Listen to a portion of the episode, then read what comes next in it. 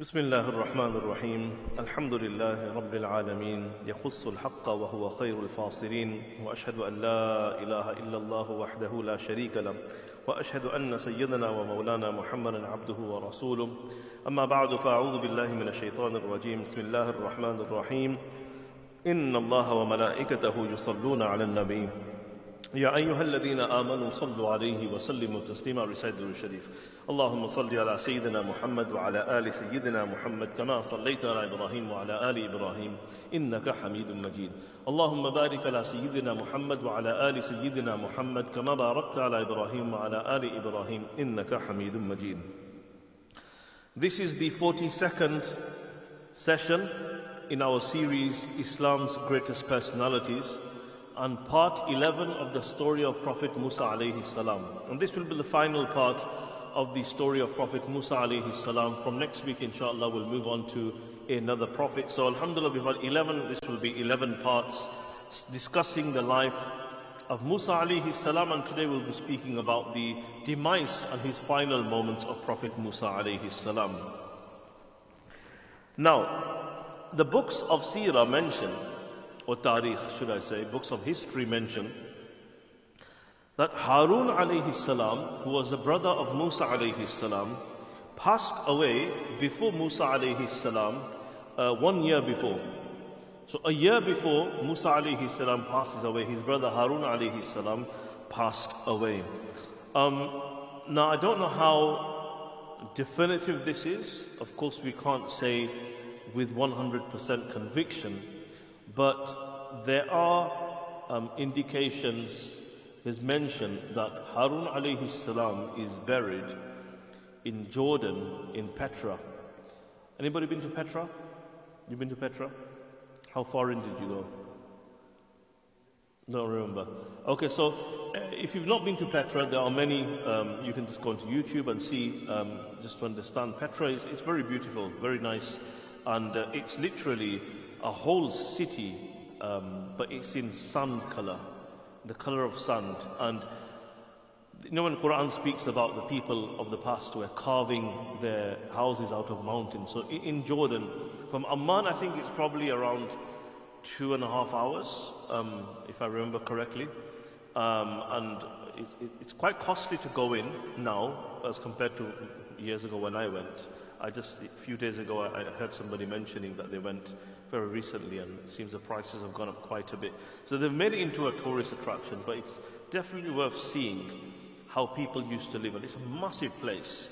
So the whole thing you walk in into, it's between like, between a mountainous kind of area, and it's the pathways, the walls, and everything, it's, it's sand color. It's, um, so it's very pleasant to kind of see something very different. Uh, I, am sure it was in the Indiana Jones movie as well. Um, they showed it there those of you who remember that. But um, so when you when you go in, they've got all of these kind of carvings that people have done in the past, and they've got tombs in some of the caves and everything. So and and you need time. You need time because it's it's a lengthy kind of thing. They've got they've got horses and um, kind of donkeys that you can ride on and pay an amount, and they could take you further in. And it'd probably take a few hours to actually cover the whole thing and go all the way inside. Allahu Alam, I've heard if you continue going all the way in and then you go up the steps right at the end and go to the top of one of the mountains, there there is a grave and they say that is the qabr of Prophet Harun alayhi salam who is buried there. Allahu Alam, it could be. Um, uh, and it might not be as well, but this is what's been mentioned. So, the key thing mentioned here is Harun alayhi salam passed away one year before Musa alayhi salam. Now we know the life of Musa salam. We've discussed much of the details. A lot of it we couldn't discuss because Quran mentions in so, many stories. So Alhamdulillah we managed to cover what we did cover.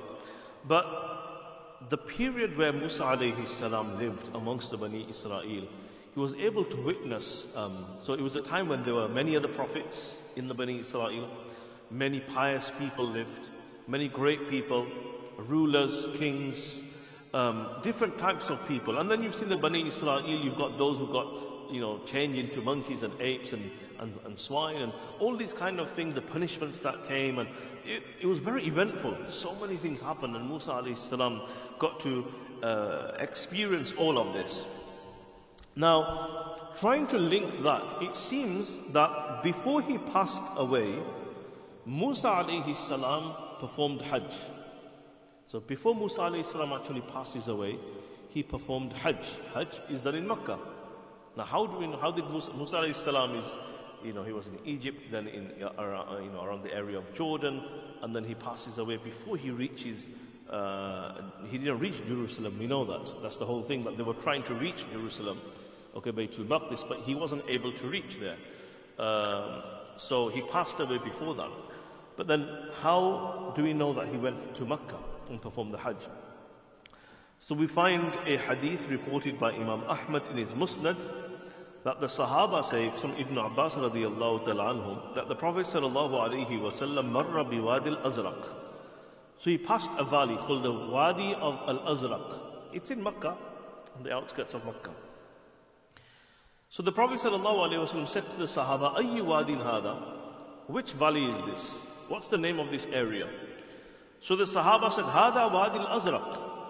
This is Wadi Azraq. So the Prophet sallallahu alaihi wasallam said, "Ka'anni anzuru ila Musa alaihi salam, wa huwa habitun min al-thaniya, wa lahu ju'arun ila Allah azza wa jal bit-talbiya." Beautiful hadith. When they got to that, he asked. Now you think, why would somebody ask, "What's the name of this?" He didn't ask about all the other locations. He specifically asked about this. What did he say?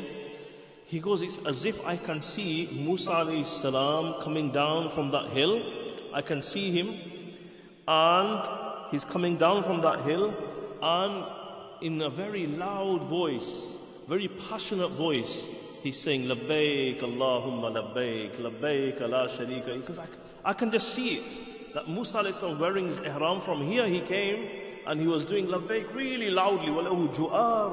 When, when you're very passionately and in a, in a loud kind of voice, you're giving it your all. Every, all your energy is going into something and he was just blasting out the talbiyah and he was saying labbaik Allah and the Prophet says I can see it's as if I can see Musa uh, alayhi salam. So the ulama say that before he passed away, Musa alayhi salam performed the Hajj, and the Prophet sallallahu wasallam felt his presence and uh, there. And you know, we find many stories of, you know, uh, the pious people, even nowadays as well. Sometimes we find, just recently I heard a story, I don't remember the details, but somebody was mentioning about some pious person who came to a particular village and he went to an area which was, I don't know, it was a shop or something like that. And he said, I can, there's a lot of nuraniya here, a lot of spirituality, a lot of nur I can sense And people said, like, what, what's, what's he on about? A normal response, what's he on about? And they found out that this was the place where at one time maybe there was a masjid or there was a pious person buried there or there used to be a madrasa or some great thing happened over here and this is what he could sense. And if pious people, then of course, what can we say about the Prophet sallallahu alaihi wasallam? So this is a hadith. كأني أنظر إلى موسى عليه السلام وهو هابط من الثنية وله جوار إلى الله عز وجل بالتلبية. And it's reported by Imam Ahmad in his Musnad. So this is before he passed away. Now let's talk about his final moments. So regarding Musa alayhi salam's final moments, his hadith is very famously known. It's in Sahih al-Bukhari. In Sahih al-Bukhari, last week we spoke about another hadith which is authentic and how people have cast a lot of doubt regarding it, regarding the stone carrying the clothes of Musa alayhi salam, whether it's authentic, you know, proven. So over here as well, this is a Sahih hadith, authentic, narrated by Imam Bukhari and many other hadith scholars. Abu Huraira radiallahu ta'ala anhu uh, is the Sahabi narrating this. And he says that he heard the Prophet sallallahu alaihi wasallam. Now the Prophet sallallahu alaihi wasallam is telling the Sahaba this story. He felt the need to tell the Sahaba the story. Okay, what did he say? Ursila malakul mauti ila Musa alayhi salam The angel of death was sent to Musa alayhi salam. فَلَمَّا جَاءَهُ سَقَّهُ When the angel of death came to Musa alayhi salam, Musa alayhi salam gave the angel of death a slap. Hadith mentions, Sakkahu, he slapped him. The angel of death was given a slap by Musa alayhi salam.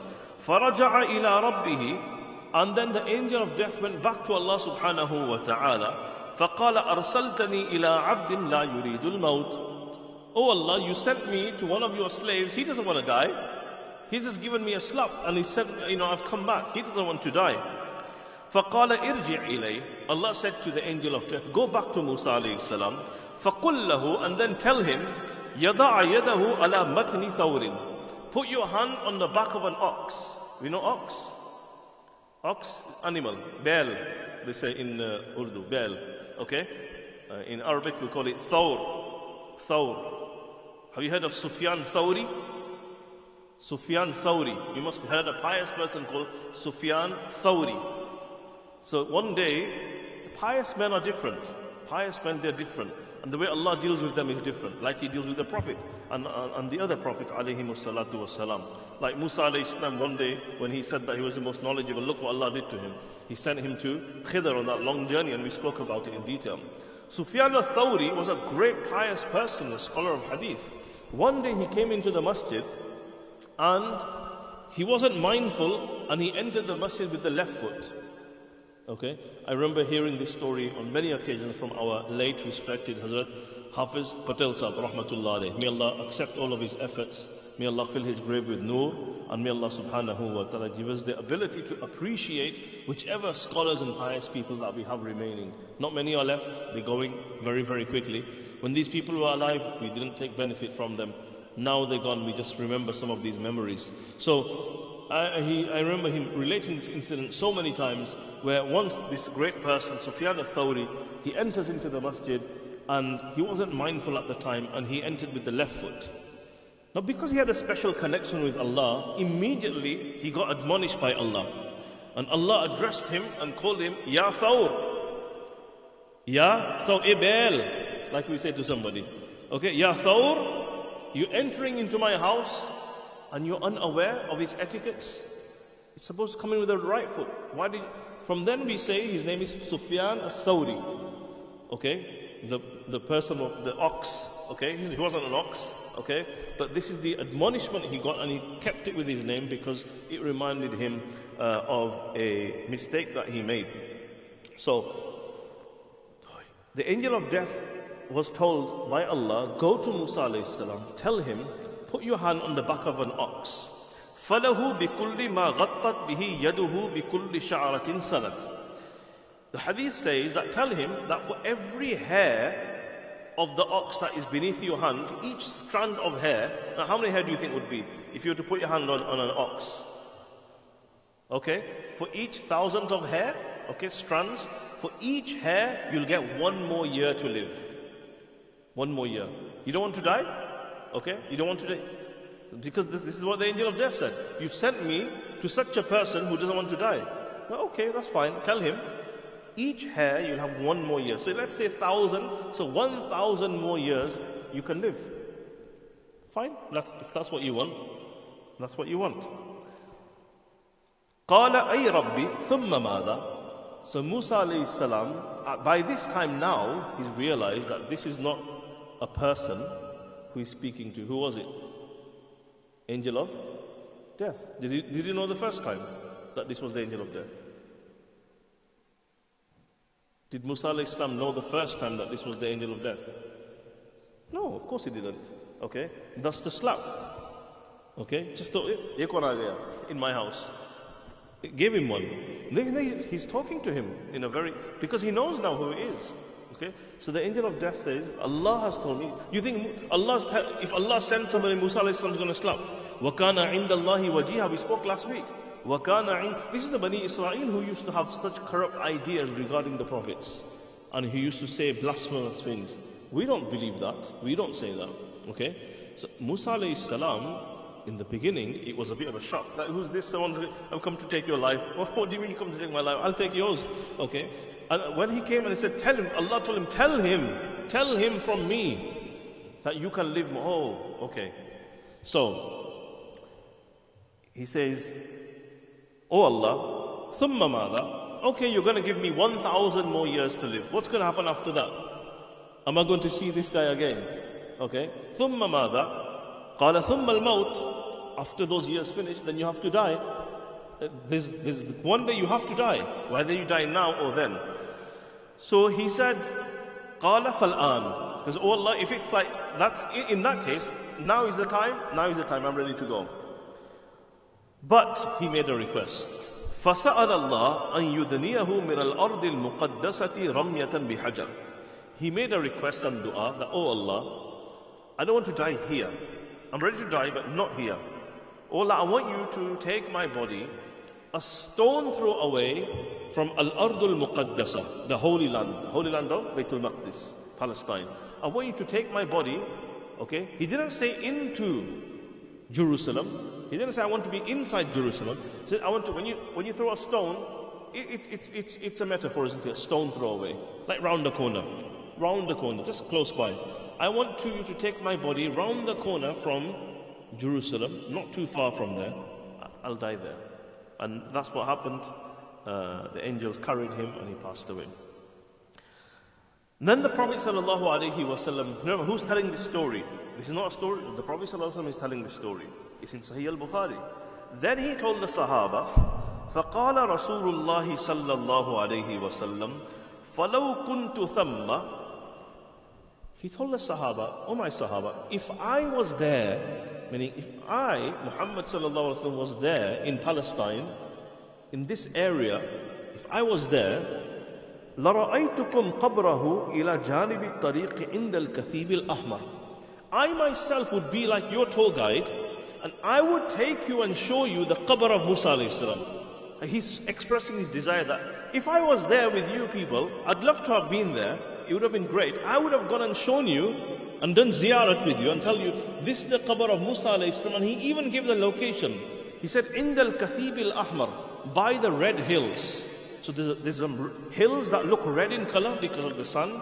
Okay, Kathib al Ahmar, by the roadside, and that is where the qabr of Musa alayhi is. And the Prophet is saying, Hadith of Sahih Bukhari, if I was there, I would take you and show you myself. That's one hadith. Let's look at another hadith. Uh, again, Abu Huraira radiallahu ta'ala is the narrator. He says, Rasulullah sallallahu alayhi wasallam said, Ja'a malakul mawti ila Musa alayhi salam. The angel of death came to Musa alayhi salam. فقال له أجب ربك. He said, answer to your Lord, meaning respond to your Lord. Like I basically said that I've come to take your life. قال فلطم موسى عليه السلام عين ملك الموت ففقأها موسى عليه السلام he slapped the uh, face of the angel of death so much so that he struck his eye and his eye came out the eye he, it was so hard that he's actually popped his eye it popped the eye of the angel of death and his eyeball came out okay out of the socket it's just popped it out فرجع الملك إلى الله تعالى So the angel went back to Allah فقال إنك أرسلتني إلى عبد لك لا يريد الموت وقد فقأ عيني Now you've sent me to one of your slaves who doesn't want to die and look what he's done to my eye he's popped my eye out قال فرد الله إليه عينه Hadith says Allah returned the eye Allah restored the eye back to normal again Okay. وقال and told him ارجع إلى عبدي and tell okay go back to my slave فقل الحياة تريد you actually want to live you don't like to die you want to live right that's what you want فإن كنت تريد الحياة if you really want to live فضع يدك على متن ثور put your hand on the back of an ox فما توارت يدك من شعرة فإنك تعيش بها سنة wherever your hand covers in terms of strands of hair you will live an extra year in accordance to that. قال ثم ما? said, what, what's going to happen after that? قال ثم تموت. After that you will die. قال فالآن Okay, I choose to die now. من قريب ربي أمتني من الأرض المقدسة رمية بحجر. But oh Allah, give me death a stone throw away from the holy land. قال رسول الله صلى الله عليه وسلم The Prophet صلى الله عليه وسلم said والله لو أني عنده He says والله I take the qasam of Allah If I was there If I was there in that place لأريتكم قبره I would personally take you as a guide I would show you and make you do the ziyarah of the qabr of Musa alayhi salam ila janib al-tariq. It's by the roadside, عند الكثيب الأحمر, by the red hills. Very descriptive. Uh, he gave detail of where Musa alayhi salam is buried. Now, these are two hadith, and it tells you now regarding this great and amazing prophet, which we've been speaking about for the last 11 sessions now, and we've come to a close and an end. But our discussion doesn't end right here. We're going to go a bit more deeper into this hadith and understand it better. Now, very similar to last week, this week's hadith also, that was a hadith again. Uh, وَكَانَ عِنْدَ اللَّهِ لَا تَكُونُوا كَالَّذِينَ آذَوْا مُوسَى We went into all of the detail. And I spoke about the objections that people have and why they have them and why they shouldn't have them. So the same goes over here. Many people who have criticisms against Islam and the hadith, this is one of those hadiths which they've picked on. They've picked out and said, oh, this is a bit strange.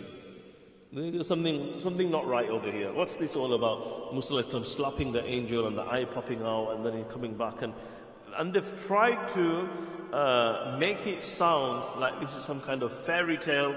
Again, picking again on Abu Huraira because he's the narrator, saying, you know, there must be an issue with him. Why is he relating these dodgy narrations?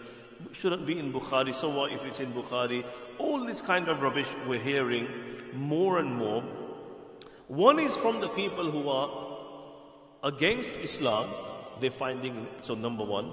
Number two, ex Muslims, okay?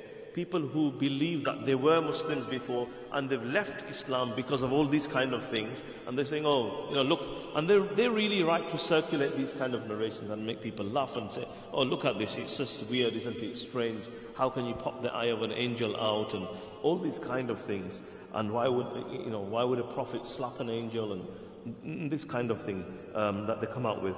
I call them, even when they were Muslims, they were self-hating Muslims. They were Muslim, they were self-hating Muslims. And a lot of these people who put themselves across as forward-thinking, modern, with these kind of views, they're just self-hating Muslims. It seems like they hate everything about Islam. They want to, it's like create a new religion. Anything that's Islam, they don't agree with it. They find a problem with it.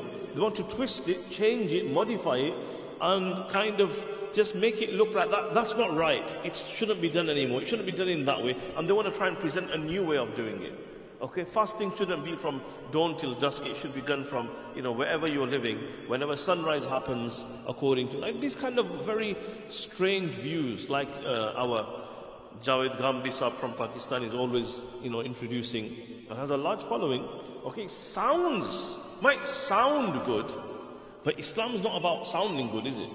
Okay, it's not about sounding good. You have to do what's right, what's in the tradition. Just because you feel or you don't, it, you don't understand it, it doesn't give you the license to twist and change and, you know, otherwise someone's going to say, oh, we shouldn't have five salah, let's have three salah.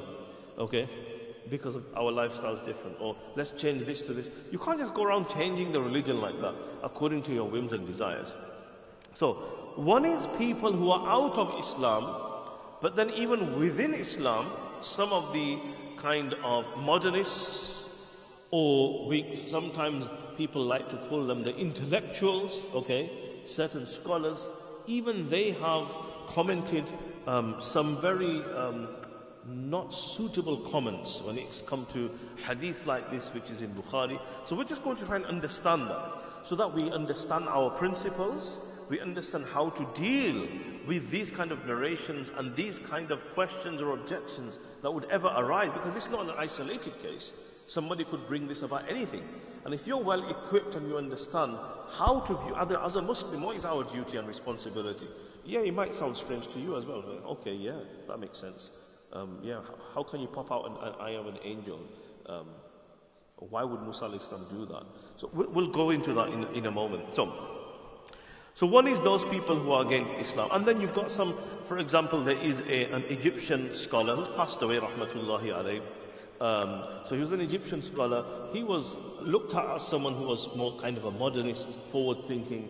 So eh, um, he, what happened with him was, so he, he's mentioned somewhere that I was once traveling in Algeria and a student asked me a question So he was lecturing, and a student asked me a question and said, Is it correct that Musa salam, uh, you know, busted the eye of the angel of death when he came to take his life? So he asked me this question. So the Sheikh is saying that I started to answer the question, but I started feeling very uncomfortable inside, which he shouldn't have because it's a hadith of Sahih al Bukhari. But the Sheikh himself is saying, I started feeling a bit, you know, like, hang on.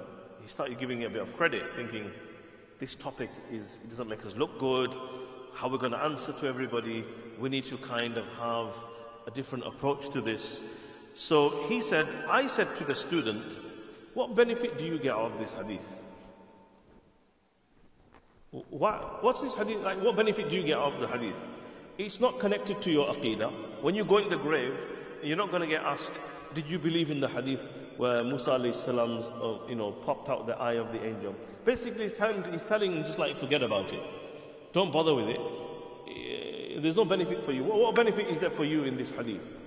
So this is the answer he gave, and he told him that go and go and study and busy yourselves in things that actually matter.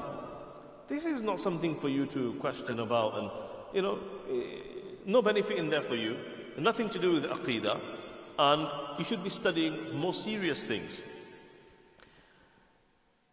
Now, then the Sheikh goes on to say that after I finished that program, I said to myself that, you know what, uh, I need to look into this. That I felt a bit uncomfortable on the stage uh, when he came to discussing this. So he looked into it and he thought to himself, well, the hadith is in Bukhari, but it doesn't make sense to me. The hadith is correct, the narration is correct, the chain is fine, but the actual topic that is discussed, being discussed, it, he goes, I started getting doubts about this.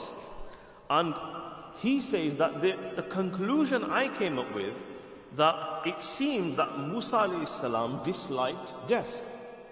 Musa salam didn't want to die, and he didn't want to meet Allah uh, after he died. And that's not possible. How can a prophet not want to meet Allah? Um, we don't even accept that for the pious people. So, how can we accept that for the prophet? So he said, disliking death. He goes, now that's strange. A prophet can never dislike death. And how can, and also he goes, how can you kind of um, inflict an angel? Angels are angels. How can you inflict an angel like, and in such a bad way as well, that like you pop the eye out? So, and he goes, these are things that we link to human beings. That was an angel that came. Angels are very powerful, strong. If they come all the way from the heavens, right, going through all the layers, and nothing happened, okay? And oh, this all makes sense, doesn't it? It sounds very rosy, it sounds very good. Um, he, so all of this, he, he kind of, these are the kind of answers this particular sheikh, I'm not going to mention his name, there's no benefit in that. But I'm just saying that this is a kind of a forward thinking modernist scholar, Egyptian, well rated, people looked up to him. And this is, he's giving you his own scenario. I'm just going through his thought process when he came to this hadith, when he was questioned. And then he went on to, you know, the scholars of Islam have answered a lot of these um, objections. And he commented by saying that most of the, the answers um, given by the scholars of Islam he said that they are weak, they're very flimsy, and they're like, it's a straw man argument. It doesn't really, you know, he goes, it doesn't really have any value. And it seems like the people who hold these opinions regarding this hadith are very shallow in their knowledge and have very low intellect. So this is his conclusion. Now, when he mentioned this and he wrote this, many scholars from around the world they responded to him. And they wrote to him and, and they disagreed with him. He said, This is, you've, you've taken a stance against a hadith of Sahih Bukhari and you've put it out there. It doesn't really stop, you know, we don't see it like that. So, from all of the responses, one of the best responses given was by a sheikh, which we probably all heard the name of now, Sheikh Salman al Auda. Have you heard of Sheikh Salman al Auda? No? Sheikh Salman al Auda currently He's in the prisons of Saudi Arabia um, for a long time. Very nice, humble, active da'i he was. A very good scholar. Very, you could call him an influencer. Um, and he was an active da'i, very popular on, on YouTube and social media. He would make short, short clips, very motivational, very good, very nice. His approach was very unique and a massive following throughout the world for people of all ages. Um, he studied in Saudi Arabia. He was, you know, one of the Saudi scholars and very active in all fields. Youngsters, everybody loved him. And he was releasing these, you know, small, small clips. He'd be walking around recording somewhere in his house, sometimes with the kids. Very pleasant, and so many people benefited. And he just made one tweet. One tweet he put up regarding, may Allah unite the people of Saudi and the people of Qatar. That, that was it. That's, he just put one tweet up. And since that day, he's been in prison and he's been denied access to family. He's been denied access. His health is very bad at the moment. He's in a very difficult condition. And after that, hundreds of scholars have been put into the Saudi prisons. He's one of them, a very well known, very well respected. He didn't ever say anything out of turn. He wasn't political in that sense. That one tweet, he didn't even mention anything like, there was no indirect, you know, he just said, May Allah unite the hearts. That's all he said, and that ended it up in the prison. And we make dua, Allah grants him release, and the hundreds and thousands of other innocent people in prisons, whether it be in Saudi, whether it be anywhere else in the world, may Allah release them. You know, we go about our lives and we kind of don't even think about these people who are in it. Only someone's committed a crime and it's justifiable uh, that they're paying a penalty for the crime they committed. But these are totally innocent individuals pious, great people, okay? And the only crime of theirs is that they're good. That's it. They're good. They're good people. And for them being good people, okay, they're in prison. Uh, and that's it. They don't want people who are good, who people who speak the truth and are honest.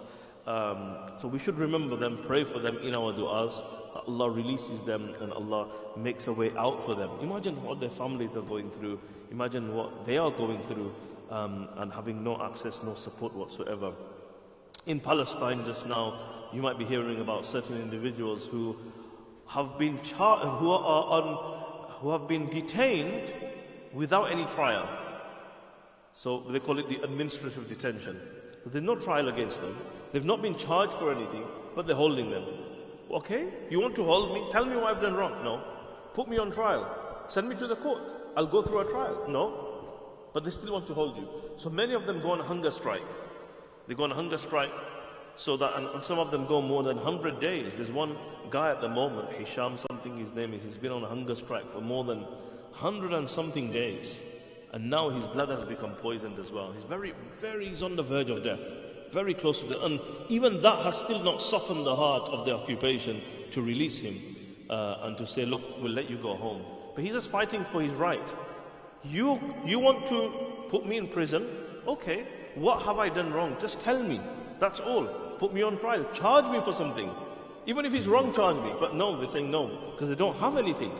So these, so he was one of the scholars, Sheikh Salman al-Ouda, who responded to this Sheikh, Egyptian Sheikh, um, very nicely. So I'm going to share with you his response. And he said, no, I don't agree with you. And why? Okay, so this is his response. And you know, it's a very beautiful response. So, number one, he says, the hadith of Abu Hurairah, the one that we spoke about, Musa alayhi salam um, passing away. In the story, he says, the hadith of Abu Hurairah, radiyallahu anhu, in the story that speaks about the angel of death coming to Musa alayhi salam.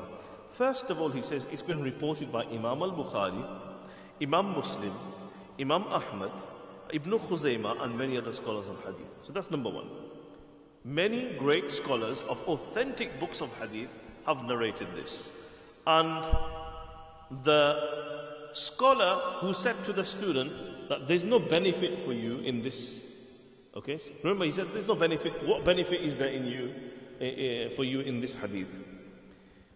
This, the scholar says, Sheikh Salman says, I say there are many benefits in the hadith. And then he goes on to list the benefits. You're saying there's no benefit in the hadith. There are many benefits in the hadith.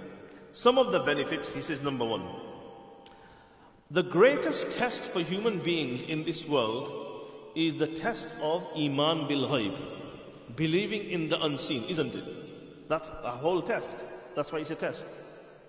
Believe, we, this is the challenge that we have to come in the world and we have to believe in what we can't see. Because Allah subhanahu wa ta'ala has made some of His greatest of, believe, of believers and He's tested them even more in this aspect of believing in the unseen. And this particular hadith, like many others, is one of those aspects of believing in the unseen, isn't it? Okay, where he speaks about, uh, for example, the angel of death. He speaks about um, a story that happened in the past. Musa alayhi salam, we didn't see it, but the Prophet is narrating this to us, and we should believe in, in it. And he's speaking about death in itself. And also, it connects us to the people of the past, the prophets, the Anbiya alayhi salatu wassalam. And the Prophet wasallam, did he never tell the Sahaba stories of the people of the past? He did. Are we going to say all of them? There's no benefit in all of them. Don't ever speak about any of the stories of the past. Even though the Prophet ﷺ thought it was beneficial and he told the Sahaba, because there's no benefit in it for you. He just dismissed it, didn't he? If you think about it, he wasn't comfortable himself, so he just told the student, There's no benefit in this hadith for you. Go and focus on, on greater things. So, this is one of the answers he gave. Uh, so he said, un- this, is, answering your question is, what's the benefit? He says there's a lot of benefit. Number one, it's from an authentic book. Number two, it speaks about one of the most important things for Muslims is Iman bil Ghaib. And number three, the Prophet ﷺ discussed stories of the people of the past on so many occasions. They were all beneficial. He never spoke about anything that was not beneficial. Um, and similarly, another benefit, he says, that was one aspect of it. Some more benefits, he says. Another thing we learn is we learn about the temperament of human beings. This is a human being. How can we understand? He says, especially when it's to do with a prophet. Because at the end of the day, a prophet, no matter how great they are, they're human beings. And he says that we can learn so many great things about human nature human temperament, human psychology, human behavior, like the way Musa Islam behaved, the way he responded. At the end of the day, he's a human being, so many things to learn there.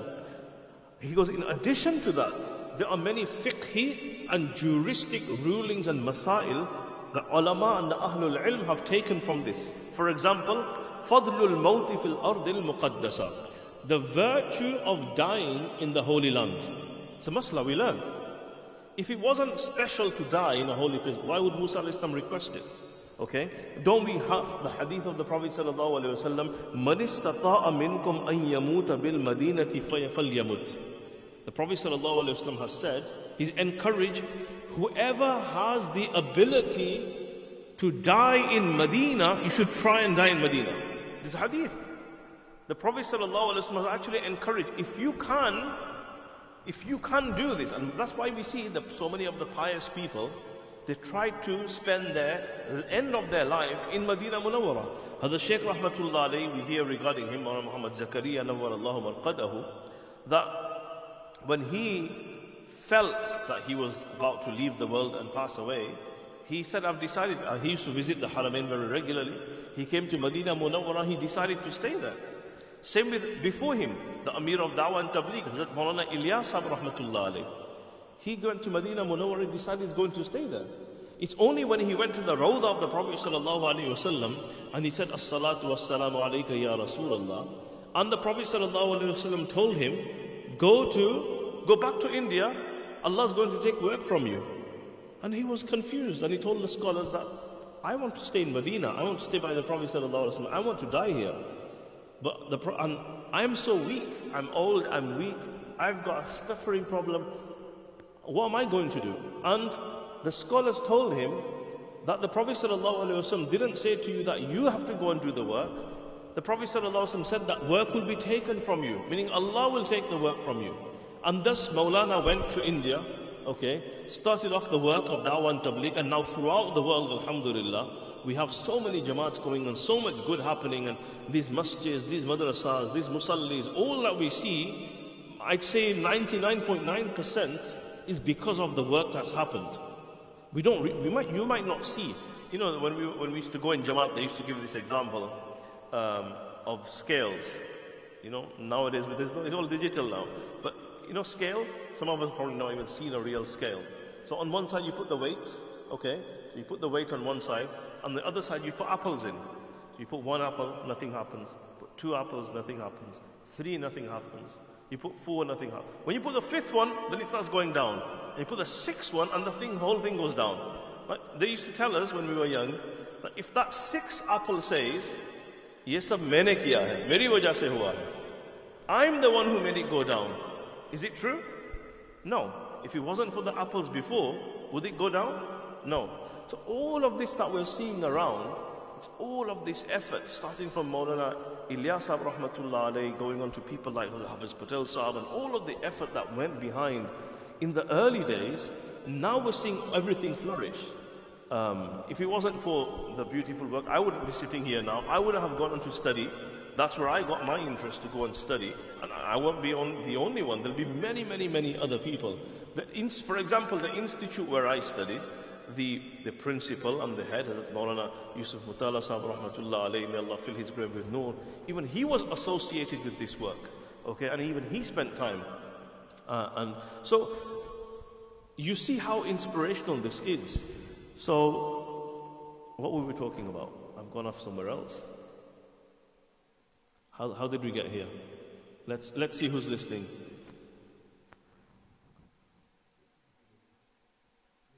Medina. So Mullah Ilyas rahmatullah went there and he was told that go and the work will be taken from you. And the Shaykh rahmatullah also is one of those scholars who decided, that's it, I'm going to stay in Medina now.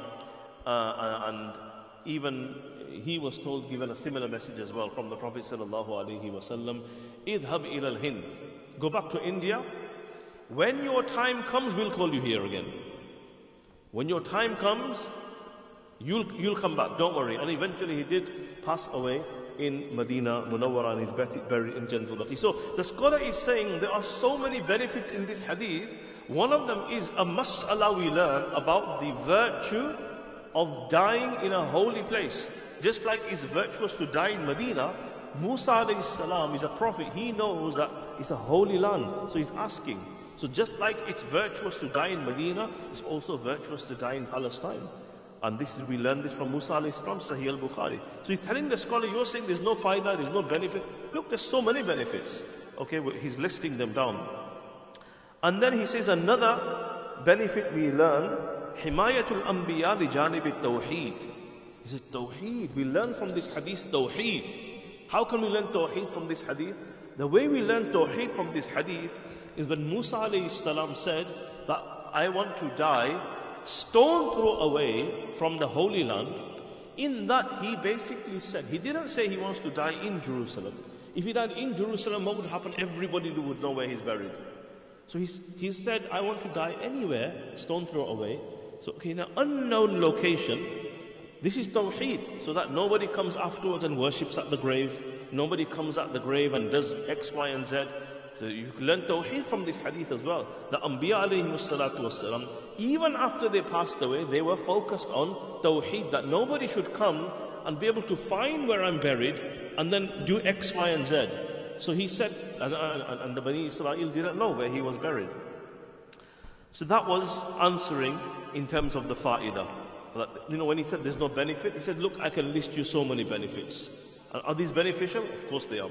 Number two, he says, if, if the scholar is surprised that why did Musa salam dislike death? A prophet can't dislike death. And he found that strange. So Sheikh Salman Auda is saying, I say, Musa salam disliking death is nothing strange. It shouldn't be anything strange. Because disliking death is very normal for any human being, even a prophet. It's very natural and normal. It's nothing bad. We kind of think, oh, you know, you can't, you're not allowed to dislike death. It's a very normal and a natural thing. We learn this from the hadith. And he, Sheikh mentions the hadith. This is a hadith uh, that from Aisha radiallahu anha and Abu Huraira, and it's an authentic narration. The Prophet sallallahu alaihi wasallam says, "Man ahabba liqa Allah, ahabba Allahu liqa'ahu." Whoever loves to meet Allah, Allah loves to meet them. وَمَنْ كَرِهَ لِقَاءَ اللَّهِ كَرِهَ اللَّهُ لِقَاءَهُ Whoever dislikes to meet Allah, Allah dislikes to meet them. Now when the Prophet ﷺ said this, Sahaba started talking amongst themselves. They were human beings. This is the most beautiful thing about Sahaba. There was no fakeness, no pretending. They were just, they were just very raw. Just, they didn't make things up and cover things up like we do. If they felt a certain way, they just said it. And this is the beauty of it, and that's why we learn. قال الصحابة straight away they said يا رسول الله أكراهية الموت O Prophet of Allah you've just said whoever loves to meet Allah Allah loves to meet them whoever dislikes to meet Allah Allah dislikes to meet whoever dislikes to meet Allah Allah will dislike to Sahaba said O oh, Prophet of Allah we hate the idea of death like we dislike death it's a natural thing why, why pretend and say you don't who wants to die you want to die now no, okay? It's true. And even the Sahaba, the best of people, nobody actually wants to die. Yeah, wanting to meet Allah is different. Nobody, no Muslim hates to meet Allah. Nobody's gonna hate to know. So he separated the two things. And he said, Ya Rasulullah, akarahiyatul maut. Like, what, what, about this? You've just told us. We're a bit worried now. You've just said whoever dislikes to meet Allah, Allah dislikes to meet them. Is that the same as disliking death? because we don't necessarily dislike to meet Allah. And then the Prophet ﷺ said, فَكُلُّنَا يَكْرَهُ الْمَوْتِ Sorry, the Sahaba said, فَكُلُّنَا يَكْرَهُ الْمَوْتِ Sahaba said, oh, oh Prophet of Allah, we all dislike death. All of us do. Nobody loves the idea of death. The Prophet ﷺ responded, لَيْسَ كَذَلِكَ No, no, no, no, you've got it mixed up. It's not like that. It's perfectly understandable. To dislike death, that's a human trait. وَلَكِنَّ الْمُؤْمِنِ He says, what I'm talking about is different. A believer, إِذَا بُشِّرَ بِرَحْمَةِ اللَّهِ وَرِضْوَانِهِ وَجَنَّتِهِ أَحَبَّ لِقَاءَ اللَّهِ فَأَحَبَّ اللَّهُ لِقَاءَهُ When a believer hears about the mercy of Allah, about the Jannah, about Allah's blessings, about Allah's pleasure, and how amazing it's going to be, you start desiring to meet Allah. So that dislike for death becomes slightly decreased so the death part comes out of it. You kind of overstep that. That's still there. But what you focus more on is meeting Allah. And then Allah loves to meet you as well. And وَإِنَّ الْكَافِرِ إِذَا بُشِّرَ بِعَذَابِ اللَّهِ وَسَخَطِهِ كَرِهَ لِقَاءَ اللَّهِ وَكَرِهَ اللَّهُ لِقَاءَهُ A kafir, when he's told about Jahannam, the anger of Allah, or the punishment of Allah, he doesn't want to meet Allah. Okay, so Allah doesn't like to meet him. This is what it means. It doesn't mean about people disliking death, because that's something that every human dislikes death. And so we can see the Sahaba, they were very clear. So there's no nothing strange. That scholar was saying, Oh, how can Musa salam, you know, dislike that? It's nothing strange. He's a human being. And nobody wants to just all randomly just die all of a sudden. Yes, that doesn't mean he didn't want to meet Allah. Two separate things altogether. So number one. Then he goes on to mention the, uh, the impairment in the eye of the angel of death. Because that scholar made an issue out of that. How can an angel get injured? And he found that very strange, and that caused him doubt, and he changed his whole response.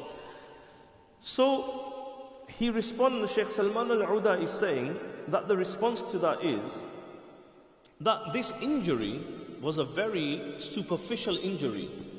It's a very superficial injury because when an angel comes down onto earth, the angel doesn't come in the original form. The angel came in a human form.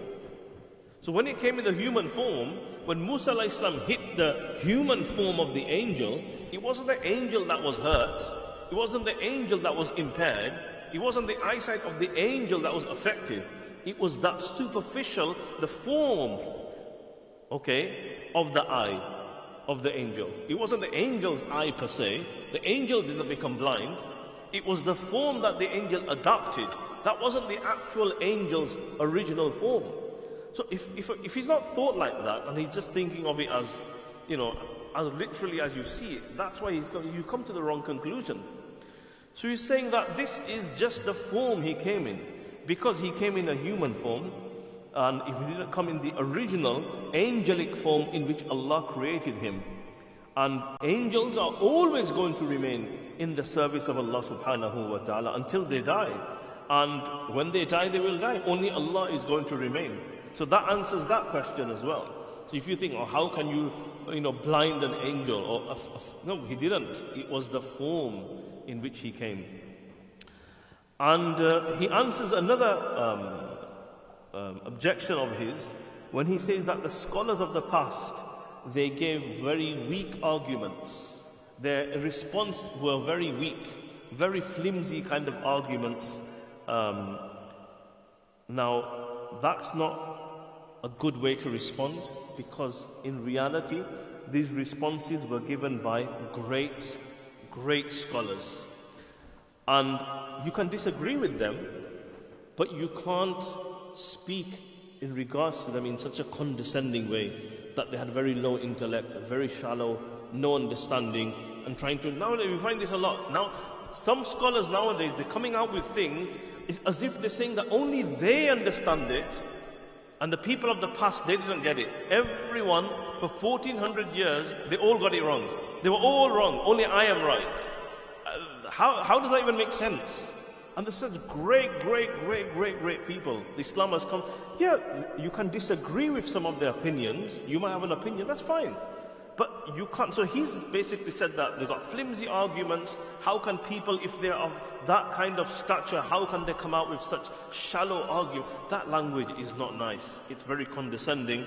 And the Sheikh Salman is saying that it's necessary that you show respect. Show them respect. You can disagree as much as you want.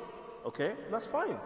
Okay, even we, even a lay person might think, okay, that doesn't sound brilliant, but you have to respect him as a great scholars of Islam. And similarly, when he has said that they have um, very low kind of intellect, a very shallow understanding, remember these are great, great people. Um, and you know, what are you going to? Imam Bukhari was a person of low intellect because he he bought this in his book. Imam Bukhari placed this hadith in his book. What are you going to say? Inevitably, that's what's happened. If we open this door of just giving these comments, and, and people are not realizing, people are not realizing that when people make these comments, people are not thinking, they're just thinking of the one scholar they've got in front of them. You're saying this about everybody.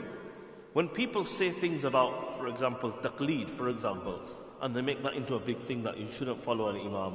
Okay? Now, you know, some of the greatest scholars who even you believe in, they did taqleed, for example. They followed an imam. They followed a madhab. Okay? So sometimes we make comments where we don't think. Like you're following certain scholars, great scholars, that they were muqallid, they, they did taqleed as well. But people don't think far enough and they just make these comments. This is one, this is one example I gave. Um, there's many other examples we can give. So, what we're going to say, are you going to say Imam Bukhari had a very shallow kind of intellect? Why? Because he placed this hadith in his book. You're trying to say that he didn't have a good understanding. In a way, you're saying you're better than he was. Okay? You know better. Um, similarly, you have other great scholars as well Imam Muslim, Imam Ahmad, Imam al Nasa'i, Ibn Khuzaymah. All of these are people who have placed this hadith in their book. So you're directly challenging all of them and also those scholars who've narrated this hadith, including Sayyiduna Abu Huraira radiallahu ta'ala anhu. Um, so, and, and, and then who's a scholar then? Who remains as a scholar? If you blacklisted all of these people, who's a true scholar then? Just you? Only? Nobody else? So this is what's happening. And I feel it's very important that we discuss these topics now because it's happening more and more and more. As with social media, you've got new, new people coming on the screen and this kind of thing to try and get people on their side. They're trying to, they're trying to disconnect you with your past, with your legacy, with your ulama, with your books and saying, no, that was all wrong. They got it all wrong. I've got the right answer. And it sounds good. Look, even when we started and I started telling the arguments, a lot of you were nodding your heads and thinking, yeah, yeah, how can this happen? How can you break, you know, pop out the eye of an angel? It doesn't sound quite right. Last week we spoke about the stone running away with the clouds. When you, li- when you listen to it with that angle, it does sound a bit, you know, different to what we're used to. But at the end of the day, you have to be open minded. It's in the Quran, it's in the Sunnah, it's been authenticated, and all the thorough checks have taken place. We have to look at it from an angle of, first of all, I believe in this. It's in our scripture. I believe in it. Now, yeah, you can try to understand it. You can ask questions. You can be cute. But what about this? How about this? You can ask questions. Our religion isn't closed. It's not as if you can't ask any. You can ask any question you want. It's open. But first of all, ask the question with an open mind, positive mind. Don't make your mind up already that you, I don't believe in this, and then you're asking the questions. And you, you know, if if you try to fill this bottle now, okay, this is the tap. I try to fill this up. Will anything go inside? No. This is a lot. This is what we do. We close our minds, okay, and then we've got questions. You can argue and argue and argue and do hundreds of debates on YouTube, and you can even go on to Hyde Park Corner as well and shout as loud as you want. Nothing's going to happen. You have to first of all open your mind. You say, I believe. Because it's in the Quran, Sunnah, the ulama, I believe. And then you have to let yourself, let it, listen to the answers, let it come in, and let it fill up in your heart. Then you make a decision. Once it's inside, okay, then you taste it, you experience it, and then you can understand it better. So, this is um, the answers that he gave. Moving on, uh, so I've spoke to you about the angel, I've spoke to you about the scholars, and uh,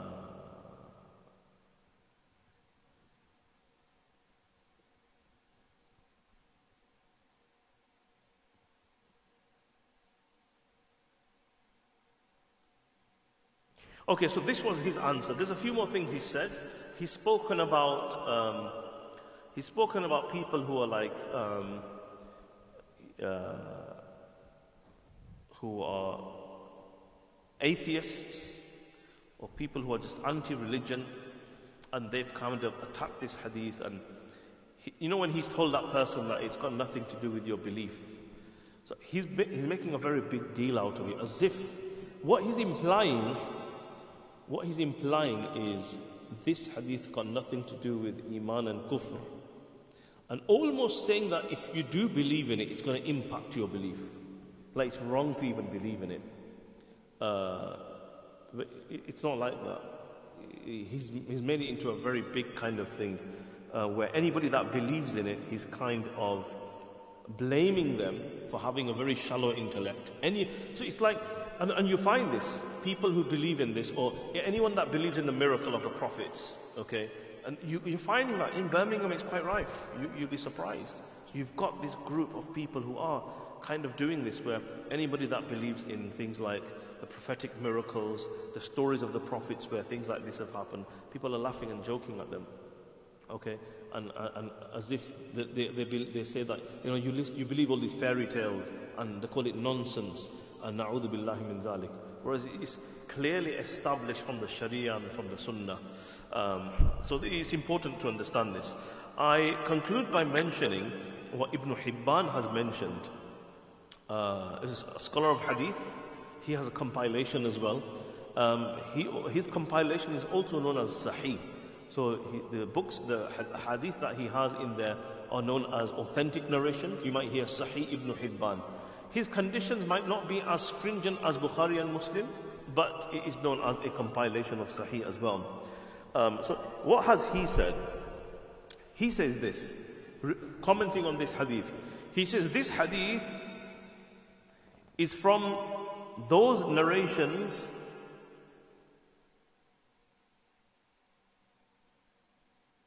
which should be accepted, and anybody that has not been deprived of the tawfiq and the ability to accept the truth, only they will accept it. So he's saying if you've been given and endowed by Allah with the tawfiq and the ability to accept the truth, they will accept the meaning of this hadith. This is because he says Allah sent the angel of death to Musa alayhi and this is his take on it. He said this was a test. This was a test, and he was sent to Musa alayhi salam and to test. It wasn't a command. It wasn't a command to Musa salam like die now. Just like Ibrahim salam was being tested when he was told to slaughter his son. Allah didn't tell him directly that slaughter your son. He saw a dream and it was a test. Now either he fulfilled the test or he didn't. There was no command there which he was breaking by him doing it or not doing it. Okay? It was more of an ikhtibar and a test. This is Ibn Hibban is saying. But similarly over here, this was a test. And Allah subhanahu wa ta'ala sent the angel in a manner in which the Musa didn't recognize him. He didn't recognize him. Just like, for example, when Ibrahim alayhi salam was with his wife Sarah and he was in the house and the angels came in the house. وَهَلْ أَتَاكَ حَدِيثُ ضَيْفِ إِبْرَاهِيمَ الْمُكْرَمِينَ Quran says. The angels came in the house. Musa salam didn't recognize them. Musa, so Ibrahim didn't recognize them. He said, Allah ta'kulun, will you not eat some food? And they didn't eat. They didn't eat, and Musa, Ibrahim got a bit scared. Okay, you might think, how can a prophet get scared? Quran says, فَأَوْجَسَ فِي نَفْسِهِ خِيفَةً Okay, he, he, he actually felt fear inside him because he thought, this is a bit strange. That humans don't normally do this, he's just staring at me. Okay, they just blanked me. I've said, will you not eat? Um, and they said, no, we don't want to eat. Um, so that was one example. Even the Prophet wasallam, we've all heard of the hadith of Jibreel, okay? The lengthy hadith in Sahih Muslim, where Jibreel comes in the form of a human being, wearing extremely white clothes, dark black hair, and he sits in the tashahud position next to the Prophet wasallam, and he touches his knees, okay? And he came as a person, nobody recognized him, and he asked him questions. Tell me about Islam, tell me about Iman, tell me about Ihsan. He didn't know who, he, the Prophet ﷺ didn't know who it was until he actually left. And that's when he told Umar, Ya Umar, atadri man as-sa'il?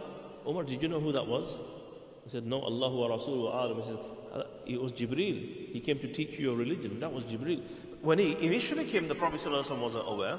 So just like the Prophet ﷺ didn't know that was Jibreel, Ibrahim ﷺ didn't know that those were angels who came to his house to give the news of the destruction of Lut ﷺ's people and that his wife is going to have a baby. They told him after. He found out afterwards, once they started speaking. Initially, he didn't know. In the same way, Ibn Hibban rahimahullah is saying, Musa ﷺ didn't know that that was the angel of death.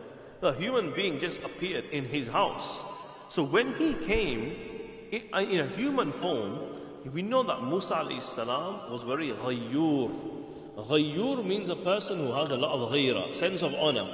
Like my things, my people, okay, my family, my don't look at my wife like this is my daughter. Don't you know? I don't want anyone touching, going anywhere near. You're, you're quite overprotective. This is a, a, believer is like that. And the Prophet sallallahu alaihi wasallam, you know, there was an incident uh, on Ghair. I remembered a Sahabi asked a very serious question. He said, "What if I come one day? I come home." And I see another man sleeping with my wife. Like, serious question. Uh, Sahaba ask these kind of things.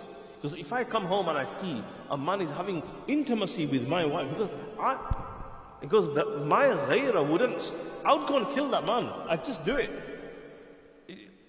And the Prophet ﷺ spoke about the, the, the ghaira and the sense of honor of this Sahabi. And he said, like, you've got this sense of honor because my sense of honor is even greater and Allah's sense of honor is even greater. He said, if you feel like that, if I feel more than that, imagine how Allah feels when He sees His slaves committing zina or doing crimes. If you as a human feel like this and you have this ghaira inside you. Anyway, if I remember this from the word. So Musa salam was a person who had a sense of honor, sense of self-respect. He demanded that. When he saw somebody randomly just inside his house, who's this? What? You, you come to kill me, right? So he just, he just gave him a slap. At that time, it was a bit of a shock and it was a surprise to see who it was. So he gave him a slap, as a result of which the form, human form which Allah had given, not the original angel form, that got injured. And that eyeball came out, not the actual form in which he was created.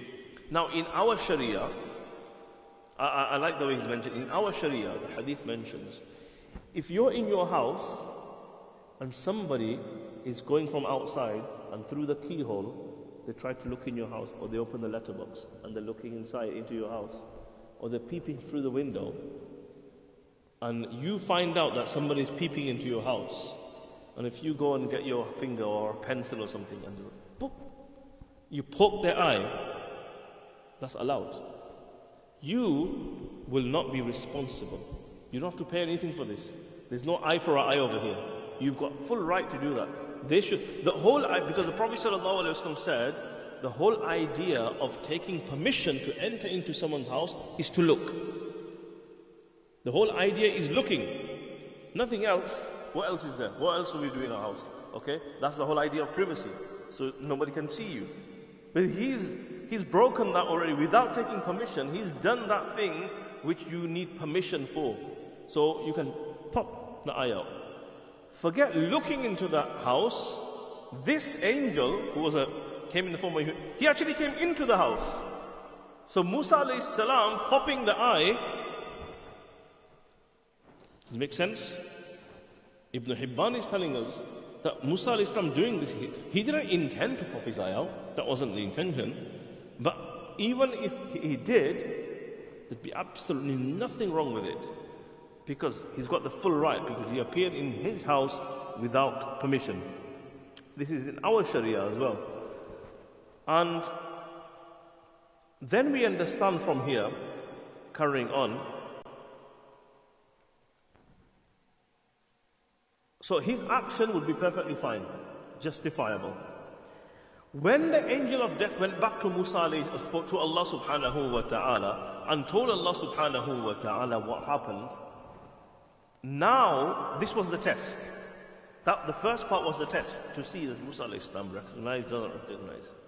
Now Allah sends the angel of death and tells him, inform Musa salam that Allah has said this. Now, the second time when the angel of death came, did Musa salam do any of this? No, because now he knew who is it?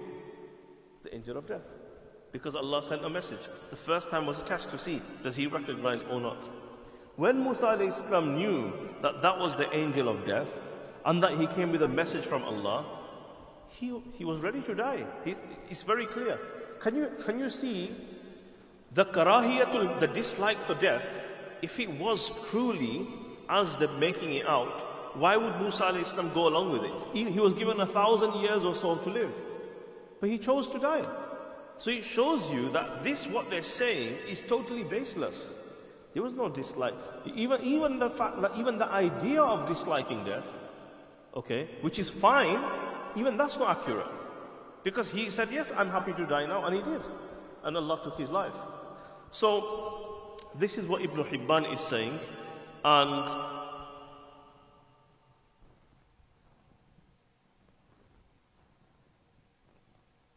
so this is where he ends. Imam al Nawawi, rahimahullah, he mentions that some of the scholars have said that how can, how can it be permissible for Musa salam to pop out the eye of the angel of death? So some of the scholars of hadith have given some answers. And these were the answers which I was saying that some of the, scholar, the scholar in particular, the modernist scholar, said that very shallow. And um, so you can disagree with them, but the comments are quite condescending. Um, so one of them, one of the answers given by the scholars of hadith is um, that Allah subhanahu wa ta'ala had given Musa alayhi permission to hit the angel of death and that this test was a test for the actual angel and not of Musa alayhi to see how the angel would respond. And Allah can test whoever He wants. So this is one, one now somebody can, a scholar can disagree with this interpretation. That doesn't mean you just knock them and say they're very shallow. Um, Another um, interpretation given is some of the scholars have said that this was a, was a metaphor. Do you know when you have an argument or you have a debate with somebody and you say, Oh, I knocked him for a six? Did you physically punch that person? Okay? Okay, I KO'd him. He was KO'd. Okay? Was that person KO'd? No. I knocked him out. Did you knock them out? No. You didn't knock him out. You won the argument. So some scholars have said, although this is weak, we understand it's weak because the hadith goes on to mention that Allah returned the eye. Okay, so there was a loss of an eye and Allah returned the eye. But this is an interpretation some scholars have given. You might not agree with the interpretation, but you can't just knock down hundreds of years of scholarship, okay, just because of a disagreement that you have. Um, this is what the main point is. And the third one, which we just discussed, the scholars of hadith have mentioned that Musa didn't, wasn't aware that that was the angel of death. He thought it was a person who just came and wanted to kill him. So he defended himself. And as a result of defending himself, the eye popped out. And he didn't intend to do it. And the reason we understand is the hadith is sakka, he slapped him. He didn't like poke him, okay? He slapped him. And uh, Ibn Khuzaymah and others have given this answer. And Qadi Iyad rahimahullah and other great scholars have accepted this as well. And um, we know that when Musa salam came, the, angel of death came the second time, Musa salam accepted it. Now that could have been the angel of death came in a different form. Now even if he came in the human form, now imagine right, if you pop somebody's eye out, right, and within moments they come back to you and their eye is restored, immediately you're going to hang on, this is not human. Even if he didn't have any other signs, okay, he wasn't carrying a banner, or he wasn't wearing a cape of Superman or something, whatever it is, even if he wasn't carrying any signs, the fact that he came back with a restored eye immediately after the eyeball coming out, that in itself tells you that this is not a human being. So he went along with it. He was fine with it. He didn't have any issue about dying. He didn't dislike the idea of death. Yeah, he just made a request that I want to be closer to the Holy Land of Baytul Maqdis. That's all he mentioned. Um, so this is the answers of the great scholars. And um, Imam al-Nawawi goes on to mention that. So the arguments have ended. Just to conclude on Musa Islam requesting to be a stone throw away from the Holy Land, it tells us, uh, what we learn from there is the nobility and the virtue of being buried in the land of the pious, in the land of the prophets, in the land of holiness. This actually holds value. If somebody prays for this, somebody strives for this, this is actually something very rewarding to try and to strive. Oh, uh, it's out of your control. You don't know where you're going to die. But to wish this, to desire this, to try and facilitate this, this is something which is rewarding and recognized in our Sharia, done by Musa salam, and also the hadith of the Prophet is quite profound when he says, Whoever can, like, how can you die somewhere? Okay, you don't know where you're going to die. But he's saying, Man istata'a, whoever has the ability, if you can't try to die, okay, not kill yourself, but you try and live there, you try and spend your time there, frequent it as much as possible, because, you know, you never know when you're going to die. So if you can't, try and die in Medina because I'm going to intercede for the people that die in Medina. So over here, if you can't die and pass away in Baytul Maqdis, in the Holy Land of Palestine, then you should do so because it's a holy place. And uh, he's asking that um, and keeping it general. He said, Make me close to it. He didn't say, Enter me into it. And the scholars of hadith are of the opinion that the reason he did this is because he didn't want the, the whereabouts of his burial to be known. That's why he feared that the Bani Israel already gave him so much trouble in his lifetime, he didn't want that trouble after he dies as well. Imagine, right, if they knew the place, they'd be hounding him even in his grave as well. So, okay, they caused him so much inconvenience, and people would have fell into fitna and what, whatnot in regards to it. So, this is the virtue of uh, being buried in a noble place, blessed place, close to the place where pious people are buried. And on this we will suffice. May Allah subhanahu wa ta'ala give us the understanding. As Muslims, one thing we learn here is as Muslims, it's our duty to wholly, full heartedly, wholeheartedly accept the Quran and the Sunnah for what it is and not to have doubt and we pray Allah removes our doubts, Allah clears our minds, Allah opens our chests, and Allah gives us the ability to accept the message of Allah and His Rasul sallallahu alayhi wa sallam. Wa akhiru da'wana and alhamdulillahi rabbil alameen. Inshallah, in next week's session, we will speak about the story of Yusha bin Nun. عليه السلام سبحان الله وبحمده سبحانك اللهم وبحمدك نشهد أن لا إله إلا أنت نستغفرك ونتوب إليك